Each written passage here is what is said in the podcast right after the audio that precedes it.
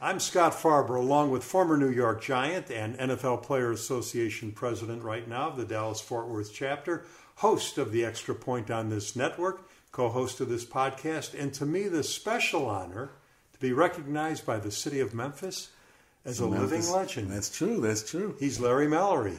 And and thank you for for having me today. And we forgot to say that uh, Generations Broadcast Center, Generations Broadcast Network is is our support. That's that's right. it, it really is. Generations Broadcast Center, this network that uh, many of people are watching us on, and of course we're on uh, all the various ways they can get their podcasts. But to see us, Generations Broadcast Center and our YouTube channel.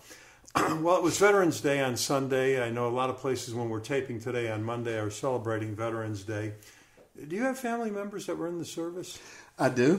I do. Uh, they've all deceased, Mm-hmm. but I, I did have members in the service. You, you know, uh, um, my dad was the main inspiration for me to start this website. When people have seen me speak, you know, I tell this story about uh, how we did a video on World War II veterans, including my dad. And uh, I was a keynote speaker at a veterans group years ago, a few years ago when I started the uh, website, where I was showing them that film. And I remember saying to myself, you know, I talk about getting stories on tape all the time, and now my dad's gone, I'm not going to get any more stories. So that was really kind of the inspiration that we started uh, uh, GBC. But, um, um, you know, Veterans Day, y- y- you know, um, I also lost family members in the Holocaust. And Veterans Day, we, re, we kind of reflect on all of this, but we do year round anyway, because loved ones that are deceased, we never forget. But my dad, his brother, and their cousin were all in World War II, all saw some terrible stuff, Yeah. and all in different phases of, of the war. You know, they weren't together. You know, and uh, yesterday, the NFL games, there were a lot of veterans, you know, at all the NFL stadiums, so that was uh, kind of nice, you know, you know kind of nice to see. Well, you know, you always say to me that every family has a story. Right. And I totally agree with you. You know, and that's what I think that's what GBC does. It highlights the importance of the stories and for the youth these days, it's important that they understand how they got to where they are. Right, right, right. Yeah, yeah, Yeah. You know, well, go ahead. And- but in terms of the uh, yesterday, I, I thought it was so interesting um, in terms of Veterans Day. You know, there's been such give and take as how the NFL athletes approach the flag or approach the military. right. And at least yesterday was truly reflective of the NFL athletes' true support of the military. Right. If you remember, Colin Kaepernick's kneeling actually was recommended by a military veteran. So I just liked the whole feel yesterday, and, and the, the you know they showed guys that had gone over to other countries. Um, it was just it was more of a reflection of how the military and former NFL players and even active NFL players how we really relate to each other, and there is truly a relationship. Right, right. All right. Now you've been away for a while. Yeah. You know, uh, you went to England. Yes, sir. You know, uh, you've come back with this incredible accent. I'm, I'm sure everybody's picked up and noticed. It didn't take you long. Um, why did you go? Oh, great question because I, I lived there for nine years and um, I wanted to go back and visit some friends that I hadn't seen. During that time in my life, I was in my 30s and 40s, you know, when I was sent out of the country to run companies. And these people had a true impact on me. You know, I, I really wasn't ready, Right, but, Uh, but I was in the right place at the right time. And so, and most of them are older than I. So I wanted to get back over, say to them how important they were for me at that point in my life Right, and how the impact that they had has continued to not only help me but my family. So, and then when I got there, it's- it was just beautiful. You know, everybody was welcoming. Uh, we had some great golf, and above all, I'm trying to make the senior tour. You know, yeah. That's the important thing. And I'm going to be I'm going to be your caddy. you, you know, it's so interesting that you say that though, because you know uh, um, I've had the ad agency 35 years, 36 years, and I think of over the years all the people that were so important to our success. That's right. You, you know, and I think of them often. You, you know what I mean? Yeah, I and, And uh, you know, it's amazing. You know that you say something like that because we all have. You know, you know, like I tell young people, the hardest thing they're ever going to get is their first job. You know, the hardest thing you ever get is your first job. Then after that, it's a little bit easier, but you got to figure out your path. That's it. You, you know, and everything. And so we're all looking for that yes. you know, um, everything changes in life when you get that yes. That's true. You, you know, it's it's just amazing to me how uh, uh, you know how how that works and all. So it's interesting to me to hear you say that. And, and I think it's important that we acknowledge it. You know what Right, I mean? right. Especially in these days and times, acknowledge the people that you know have had an impact. And again, that's what GBC does. It allows people to to visually and verbally say thank you. Right. Well, we, you know, we, I I always like saying we're the uh, museum of historical events told by the people that live there. Preach, preach. That's Yeah, a yeah. good one. Um, wait, there was something here that I wanted to ask you about. That okay, you know, we we, we try not to be political. You, you know, it gets very hard to do, though, It's isn't very it's it's extremely hard. You, you know, and uh, um, with everything going on. But how do the people in London? What do they think about the United States now? I'm sure they've had to have something to say to you. They did. Um, not only something to say to me, um, the news is very reflective. It wasn't really that far away from our news, Right. uh, but it was they. They feel that this is the first time that America is giving up, possibly giving up its number one perspective in the world, Right, number one right. nation in morality, number one nation in hope, number one nation in opportunity, number one nation in in allowing people of diverse cultures to improve their lives and their conditions. When I was over there, especially England, and because of the strength of their currency, that's probably one of the strongest currencies on earth right now, and they were able to maintain their currency even being a part of the European Union because there's a euro that goes throughout the union. But but even with that, their pers- a lot of their perspectives was, wow, there's an opportunity for us to be seen as what the United States has always been seen to be, Right. a place of development, a place of hope, a place of opportunity, a place of of fairness. Those are the kinds of elements that the kinds of conversations I was hearing them have. Did, did you ever talk to them? Uh, you know, from the time you lived there, and of course now on this last trip. Mm-hmm. You know, it, it seems to me that they know more about the United States than we know about anything about them. True. You know, we know about the places to go to, to a great restaurant in London. Yeah. You, you know, is there a sense as to why that is? Why are they so aware of what's going on in this country, and uh, and always have been? Yeah. Well, I think one of the I mean, this is my personal opinion. Right. I think that Well, whose opinion would I be asking? that's true. That's true. but I think that our present leadership, you know, our present uh, leadership, uh, the decisions they make, uh, the perspectives that that they give, uh, doesn't necessarily align with the historical implications or relevance of America. We've always been a open, caring, giving, opportunistic kind of environment. It's the first time we've not. So I got the feeling while over there that, especially England, with the strength of the currency, they wanted to replace us as the number one country of morality or the number one opportunistic environment. Right. You know, and so it's like when you've been number one all the time. Right, right, now right. they're saying, "Oh, we might be able to be number one Right, for a minute." right. So that, that's kind of what I got the feeling. What was interesting too, Scott, Scott was that I had a chance to get perspectives um, from a rural standpoint. I live down in North Devon, which is a beautiful part of the, the world, but it's very rural. And I had a chance to get some perspectives of London, the inner city London. One of my friends had a, a Nigerian doctor party for me. Right, They were similar right. and they're different people, Right. different looking people, Right. but the perspective on us was similar because they've always seen us as a beacon of hope, as a Right, beacon of opportunity, and they don't see it that way anymore. They really don't. Yeah, that's uh, that's really that's really sad when you say that. Do they talk about at all what's going on in Europe? They do. Um, there's a big conversation right now about Brexit, about them leaving Right, the European right. Union. Uh, Britain exiting is what Brexit is, Right. right? And um, but one of the problems they're having, challenges they're having, is that Northern Ireland will still be a part of the EU. So how does trade move? And Ireland is, ab- you know, Northern Ireland is above Ireland. So how does all that work? And right now, they're feeling there's the crime in, in the UK is increasing because it's the stronger currency than the euro or any of the independent currencies. You get a lot of people that don't have a lot, you know, they're seeking to improve their lives coming to England because of the strength of the currency, but it's also increased crime. Uh, more policemen have guns now over there. When I lived there, you didn't see many guns at all. And, um, you know, it's sort of, it's sort of it's the opportunistic oppor- opportunity now for Europeans that have not been done so well. Right. So they go to where the currency is strongest. Right. If you get one pound, you almost got two euros or two dollars. Right. You right. know. No, no. It's you know, it's just very, very interesting. Um, so would you go back there? Uh, I would. I would. It was a great experience for me, um, you know, from a development standpoint.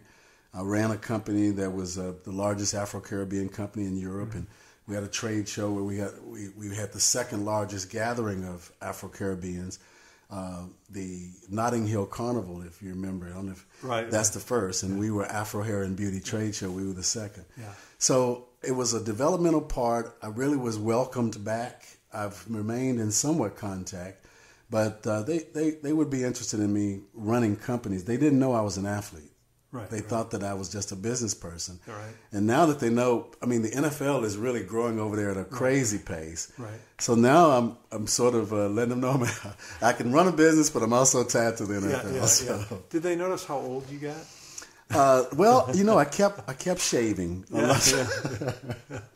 and uh, kept my weight down, so Yeah. they don't really know, but they know I'm up there somewhere. yeah, yeah, yeah. They know you, they know you're climbing up there. Yeah. Y- Now the NFL, did you get a sense that they really care about it, or do they just show up because uh, the NFL is playing a game at the stadium?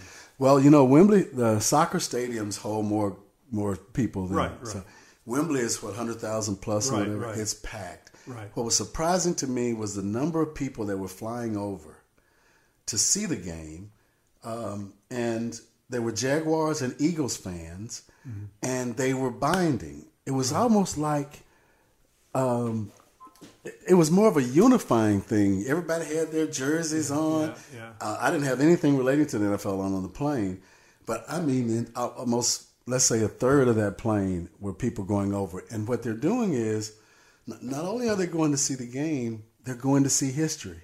Yeah. Big Ben and stay in the hotels and be downtown London and go to Wembley. Well, well, sports though, you know, and I'm gonna I'm gonna regress a little bit. I'm gonna tell you a little story here. You know, speaking about that, years ago, every year I would take some clients from L.A. and Nashville and New York, um, and we would all fly to Chicago for the day, and it was to go see the Cub game. You- you, know, we would call it our Ferris Bueller's Day Off. So we'd fly up to Chicago. We'd usually have lunch at Ditka's, you know, and then go to the Cub game, and everybody'd fly home, and they all loved it, you know, and I loved it, and it was, you know, a great day.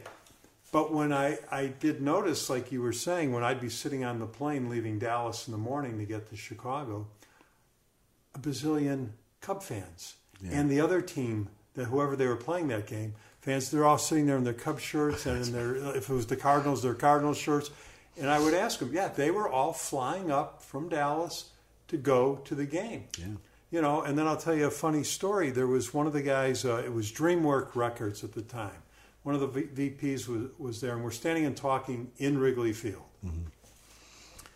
and all of a sudden he went running off and we're all what, did, what is Johnny doing? Hmm. He's going running down there. and he comes back and he goes, Oh, that was so and so. He called in sick this morning in Nashville. Oh, and he and- caught him in Wrigley Field. Right, right. I mean, it's like, I couldn't believe how often this is done. Yeah. That people go out of town to go to a sporting event. I, I didn't, you know, I- I don't know if that same loyalty was when we were young. Well, but- who, nobody could afford to do That's it. right, When that's we right. were young, it, it would be in the car and we didn't have gas money. Exactly, and, and imagine I, I'm- I'm, you're so on point with how this has evolved because imagine getting on a flight in Dallas, going to London, and you got Eagles and Yeah, Jaguar. They're fans. going, they're going there for the weekend because of a football game. That's right. That's you know, right. you know. Well, you know, because when you watch games, and I always like to say, oh, you know, when you watch a Cub game, you see all the fans in all these different cities. Well, you go, Chicago's a big city, and they all have moved there, you know, to Arizona or California for the better weather. And now you realize a lot of people just go to the game and then go home, and it's like, i- it's unreal to me, you know, and everything. So even over to London, they were doing that. Well, I think that London needs to have Generations Broadcast Center. Okay, so now let me ask you. So I, I send you an email and I go, "Are you alive? Are you home?" You know, all of this, and you go, "I'm in Nashville at a Hall of Fame event." I am very fortunate that I see you every now and then. You're always somewhere else. Well, you know, my career was travel, so when I don't travel, I think I start to get Twitching. yeah. twitchy. Yeah. you know. So what was in Nashville? um, Fisk University, uh, which is a uh, it's right across the street from Meharry. In this little, let's say, five mile radius is Tennessee State University, where I went. Right. Fisk University, where my sister went, and Meharry Medical College, where a number of, of doctors have come through Right. and um, they don't have football anymore. But the guys that the 1973 team at Fisk was an undefeated team or had a great year. Well, that's the same year that Tennessee State, with Tutal's senior year, Right. we had a super year. Right, right. And so both teams were somewhat undefeated. Well, they've cut out football at Fisk, and it's not a sport anymore, but they decided to put all of their former players into a Hall of Fame. And so this was um, the guys that actually played on that team. A lot of them were from Memphis Southside. I was from Memphis Melrose. And we played the city championship to a 0 0 tie. So we've always been competitive, even from high school. So I went up to support them. Yeah. All right, now let me ask you a question because because we've talked around this. You played football as a kid. Yeah. You played in high school. Obviously, you played in college, Mm-hmm. and everybody that you ever knew from your college seems to have gone to the NFL. you know, uh, as, as you tell me. Um, of course, you played in the NFL. What was it like the day they told you you're done? Um, Did you know it was coming? Uh, no, I didn't. You know, that's a great question because each individual has a different. But you way that they But leave. you've played this your whole life, this game. Yeah. And now you weren't going to be able to play. You were you were being told you're not allowed to play anymore. It wasn't your decision necessarily. Exactly. And you know, in, in those days, um, there were some questions about when you were cut, Right. right? And there's even been research to show that certain players were cut disproportionately right before their pensions. So for me, you know, I was a holder of field goals and extra points, also a special team guy, but I, I had um, I had a buffer in that I knew they were going to cut me. Here's a black guy holding field goals and extra points, and every evening they would make me stay after practice and put cameras around me. And the cameras were taking my technique because we had created a, a Bill Belichick had helped me create a new technique. Right. So I sort of knew things were headed in that direction. I was fortunate to be able to pick, be picked up by the 49ers. So you knew that they were using you to develop Someone your else. replacement. Exactly. And there was nothing I could do about it. Fortunately, Sean McVay's grandfather, John McVay, had left the Giants and gone to the 49ers. And picked you up. And he picked me up. And Yeah. from that point, when you go to the next team, you start preparing. Right, you right, know, right, because you don't know that when you're going to go. Right. And I wasn't a, you know, a superstar kind of guy. I was, uh, I was a fill-in. I was a guy that A- Again, I'm going to stop you. You were a superstar your entire life. Maybe not in the NFL well, that's, I because you appreciate have to be a superstar to get to the NFL. Well, you that's know, true. you I know, that's- appreciate that. you know, th- um, uh, you know, you're dealing with the t- thousand best football players. You know, we talk about this all the time. Yeah. So you're one of the top 1,000 in the world. So that's not so bad. I, you know, I, I, and plus, I never thought I'd have a. You know, I'm not a big guy either, so I never thought I'd have had a. That would be my only career. Right. I really thought my brain would be my career. Yeah, but still, the day you know this really is it. It's an emotional day because, and the majority of guys become recluses. Right. You know, you're in a locker room with a group of guys that you're friends or your partners that you compete against too, but you're still friends with, and all of a sudden You're not included. you're not included. It, it, that, that transition is the transition in which we focus on as NFLPA former players. Right. Imagine this, Scott. As an active player, every the, the, the owners control the roster. So the budget for active player union is controlled by the number of guys on, on the squad. But the former player environment, there's no control. Everybody that comes out of that sport becomes a former player. So our population continues to grow, and we don't even have a revenue base. Right. The revenue base is on the active player side. They have a limited budget, and they can manage it comfortably. Yeah. So that's why we're really promoting guys when they finish to get a, be a part of the chapter. Get to that chapter because the transition is the most challenging mental, physical, social aspect you have, not only with your friends but with your family. You feel some guys feel as if they failed. You know what I mean? What do I do now?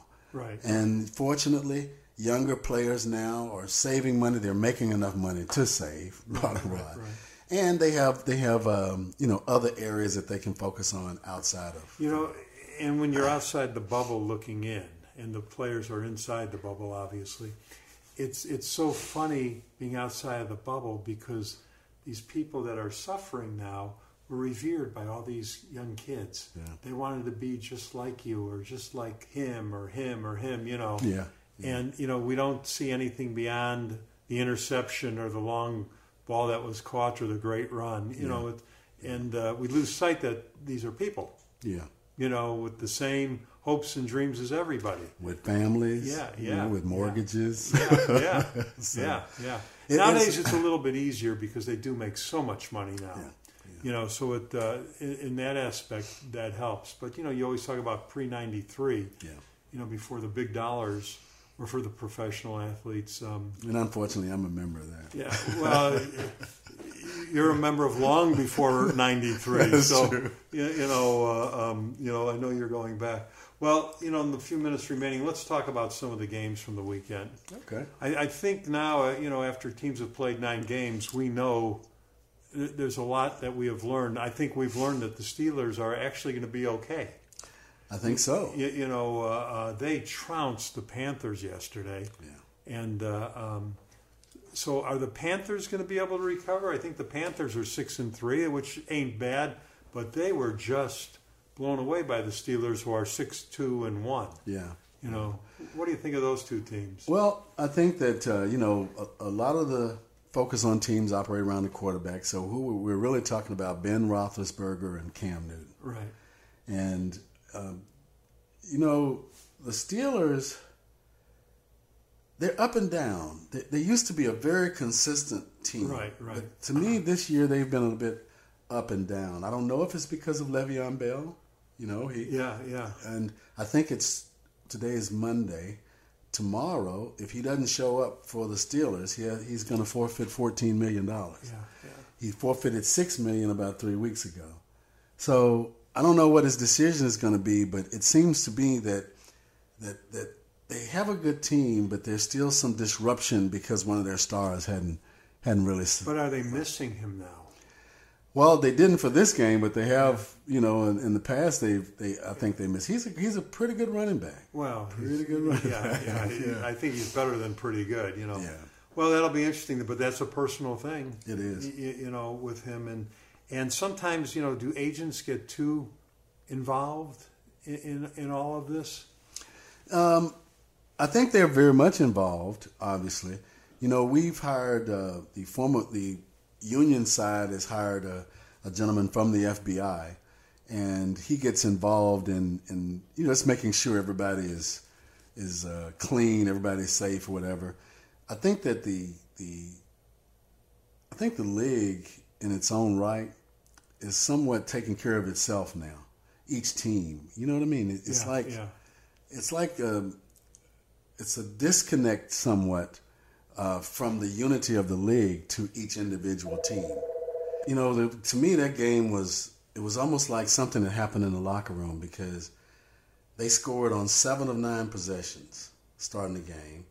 They had 52 points was scored with 13 minutes left in the game. right? Wow. And they had a pretty good running game. But one of the funny things that I, I thought about the game was h- how many times do you see guys with double barrel last names? They had a guy called Smith Schuster. They had a guy called Hayward Bay. I mean, their names were all across. It's almost like they had to have went around to the front. right? Always wrapped around Yeah. their thing. You don't see many guys with double barrel last names. No, no, you know? that, that is interesting. All right, now, you, you know, I don't think the public believes them yet, but the Bears are looking pretty good. You know, I was wondering if you were going to talk about the Bears. I was sort of waiting to say, not only do they look good, But they got a problem though, Larry. what's the problem? Well, you know, the three games they lost, they had big leads in. Yeah, And even this game, they were just dominating, and they let Detroit back into it. You know, they were ahead by 20 or 26 at a point, and they won by 12. you know, they haven't learned how to close the door yet, have they? Well, I, I agree. I think I think that's a great analysis. They have a rookie quarterback, Yeah, but he's getting better and better. Yeah. He, to me, you can see his progression. You know, you can see his improvement. yeah, He's throwing the ball better. He's a runner, you know, and that's key. That's the problem with the Giants. They know where the quarterback's going to be. You got to have a running quarter. I like his development, honestly. Uh, Khalil Mack came back. Yeah. You know, he had been out, so that two sacks. two sacks. There we go. You know, so I mean, the team itself, I can see the coaches feeling we're on a we're on the right path. Well, I I heard somebody say that uh, Nagy, you know, the head coach, Yeah. is really waiting for the season end to get back to work with with uh, Trubisky because they want to get him to the next level. Yeah. You know, which I found that's really an interesting comment. You know, now you know Nagy didn't say you know didn't come out and say they were talking about what they were were thinking he was talking you know about. But I find that interesting because there's probably a lot of truth to it that they probably can't wait for these you know for the next development phase to be going. And and you know, I think that's a, a, a, a on point because in our day, the game plan was set for the game, Right. the entire sixty minutes. Right. Nowadays, your game plan is almost by quarter. If you play the Kansas City Chiefs, what they did the first half, they're not going to do the second half. Right. You know, so as a quarterback is reading, we used to call it reading the clock. Right. Nowadays, you you have to see enough to know enough. Imagine playing the Patriots, who the Patriots is going to make adjustments throughout the game if they see that you, right. you follow me. Yeah. So he does. That experience with these young quarterbacks is important, and I think that's why a young quarterback like Patrick Mahomes with Kansas City is doing so well. So if uh, uh, Brady retires, does Belichick retire? Are those careers now intertwined, or does Brady go on? I mean, uh, does Belichick go on? I, I think Belichick would probably go on or assume another role that's relating to either the team or something related to the sport. I don't see him his whole life. I mean, when he was my coach, he was just coming out of college coaching. right. His whole life has been coaching. You can't just take that and go somewhere, you know. Well, the football players take that and go somewhere. They're, they're, you know, hi Larry, br- uh, bring your playbook and go see the coach. that's true. That's that's a good point. You know, so uh, uh, But the coaches, they they have a different relationship with management too. You know, other than, than what the players have. So, Yeah. That's and and a guy like Belichick, who has been so successful for his owner, I would I would not be hesitant to say that that owner would keep him in his organization in some way, Yeah. Yeah. even if it's just to vet the new coaches. You know what I mean? Well, you know, and, and you know, I joke how back, uh, you know, when the Bears in the middle '80s were that great defensive team, that I'd always say the team that they played never won the next week because the Bears beat them, up, 'em up so, so ba- bad, badly. yeah. And then I f- heard something very interesting: uh, the Titans beat the Cowboys. Right. And then the Cowboys won last night. They beat Philadelphia. And I heard the announcers say, uh, well, that diminishes the loss against the Titans because look how good the Titans are because they beat New England. That's right. That's you know, right. so I'm sitting there going, okay, so the Cowboys didn't weaken the tit- Titans because they came back the next week and clobbered New England. But the Cowboys' spin is, well, we're better than you think because we lost to the Titans and look how good they are. Mm-hmm. So I mean, there's a lot of that going around. It, it is, and it reminds me of a saying that my one of my old coaches used to say. You know, um, they they it was a lot of talk about Jason Garrett being fired, Right, right, and so that could be a reflection of the team supporting the coach. But my perspective is the saying was excuses are building blocks of nothingness used to build highways to nowhere. he used to tell us so. At the end of the day, if you don't win, i- there's no excuse for what happened. The Yeah, Titans had a yeah. great. The Titans really are looking better. That Mariota is looking Yeah, better. They're yeah. getting off to fast starts. You know, So maybe the Cowboy game was his uh, jumping block. Well, Yeah, maybe- yeah. We'll see next week because at the end of the day, the all of the news this week was about Jason Garrett being fired. Yeah, yeah, yeah. And so- yeah. and and also, will the quarterback remain? I, I mean, uh, what are your thoughts on Dak? Well, um, the quarterback makes the most money. if there's a win or a loss, he usually gets the most the credit for it. And so if there's a if there's some challenges, he would get the credit for it as well. Yeah. Um, he being the quarterback of the Dallas Cowboys, the number one brand in the world, is a challenge. Yeah. It really is. And um, honestly, I don't see where they can do much to him because there's not big backups behind him. Right. To me, the problem they have is that if he gets hurt, What are they going to do? what are they going to do? They're not develop. Well, I don't know if they're developing. I, but I someone. always say most NFL teams that have a top line quarterback have that problem. If, Right, the- I if your quarterback gets hurt, what are you going to do? Well, I mean, um, Bill, Bill Belichick doesn't go for that. Yeah. He he has a top quarterback in Brady, but he was developing Garoppolo. Right, right. Remember? Yeah. That's how But you. where's Garoppolo? That's it's 49ers. I know that. That was my point.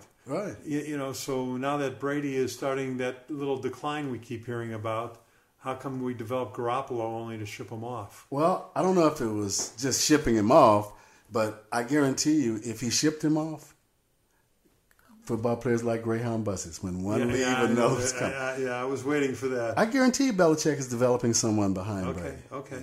Now the Saints, are they just going to steamroll right through this now? What is it? Eight in a row or seven or eight? Seven in a row. They're seven and one, I they won. think, Yeah. yeah.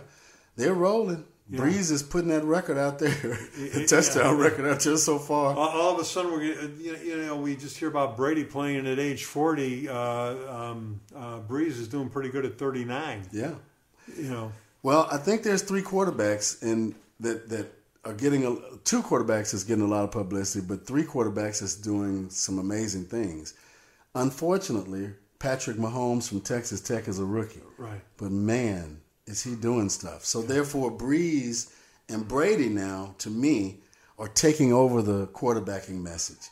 Because if they weren't where they are, a rookie quarterback that's thrown 33 touchdowns already Right. would be all over the news. And he's from Texas, too. Right, right, right. So he'd be all over the news. Now, what do you think about Mayfield, Baker Mayfield with Cleveland? You know, you are so on point today because you know I know how you like the Bears and Oklahoma, and I came in today to bow to you for Baker Mayfield.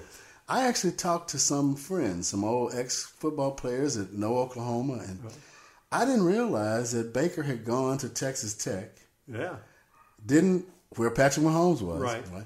Wrote a letter, didn't make it or whatever. Wrote a letter to Well, he Oklahoma. played, but he left. yeah, he left. Then he wrote the letter to Oklahoma to get to Oklahoma. What he did was he went to Oklahoma, registered for school. The coaches didn't even know he was going to school there, but he wasn't eligible that year, and then came next year as a walk-on. Uh-uh. Ah, And he walked onto that team, and all of a sudden, out of nowhere, he was named the starter, and he became Baker Mayfield. He did not have a uh, a good time uh, here in Texas. well, on behalf of Scott Farber and Generations Broadcast Center, I kind of apologize to Baker Mayfield. I had him in the grouping with a Johnny Manziel type of Right, player. right, right. To me, he seems to be a bit more mature. He Yeah, seems yeah, to be leading the team properly. he Right, seems to not be all over the place. Right. Um, he was uh, he had three touchdowns, didn't he? Yeah. Uh, threw three Yeah. touchdowns this past week. Yeah, he seems to be a um, a good leader, a Yeah, guy that yeah, can deal yeah. with other guys, that can know the locker room. and when you see the interviews, he he really comes off that way. he does, man. Yeah, and so yeah. I apologize to him because I had put him in another bucket. Look at when he was a kid at college. You got to let him be a kid at college. Yeah. You, you know, but all the antics have stopped, and probably the team sat him down. But but m- my question to you is, Mahomes is having this phenomenal year. So if Mayfield was on a better team, would he be better? I mean, he's doing pretty good with Cleveland that hasn't won in so many years Mm-hmm. is Mahomes that great, or is it the whole system and the team around him helping? Well, I, I think, I, I mean, he's very, he's great, yeah, yeah, yeah. but but is he elevated to the heights because of the situation where Mayfield is really starting from scratch? Right.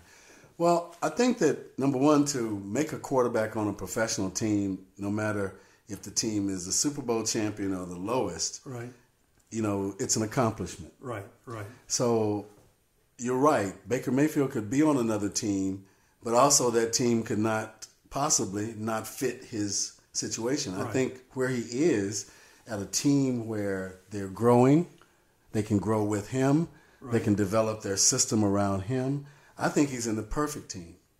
So, so when we talk about Mayfield being on a better team, a lot of the better teams already have a quarterback that's made them better. You know what I mean? Yeah. I think he's in a good position in that he's in a team where he can grow. It's not a team that's on TV every week like the Patriots or the Right, Cowboys. right, right. And he can develop as he is doing well, I think. He can develop into a quality NFL leading quarterback. Plus, you don't have to worry about any money. He's the number one draft choice. so. right, right. Well, is the most popular team in Europe the Jaguars? Are they done for this year? Um, I don't know if they're done, you know. Three and six. That's true. That's true. But they can knock some people off. They, their running game has not been, Their defense hasn't and been. that's the next. Their defense hadn't been what everybody thought it would be. Yeah, But including you. that's true. They are the most popular team in Europe, though, so they already have a fan base that they can, can adjust. Gruden. Is he regretting this job? I know it's a ton of money. Uh, Ten years. up to- Yeah, yeah, yeah. I know. I know it's about the money, but does he have any second thoughts of what he's in? He's one and eight. yeah. Year one obviously didn't pan out. I mean, even under his expectations, and you know, even if they were real low, I I don't think this is what they thought. It surprised me that his first move was to send Khalil to the Bears. That surprised a lot of people. Defensive players are leaders in the locker room there. So I don't know if there was some Well, a friction. guy arguably the best Yeah. defensive player. Yeah. I don't know if they were if there was some friction or whatever, but every week that he checks his bank ac- bank account, I don't think it bothers him He whatsoever. goes, I could go to the office. yeah. It's ten, a 10 year a 10 year contract, Ten million a year. 10 million a year in the first gambling city cuz they're going to Vegas next year, right? Right, right. So I don't know. I think But, he's in a but good next situation. year, if they're 500, they'll go, see, took them a year to turn this whole program around. All right. And that's a possibility. It is.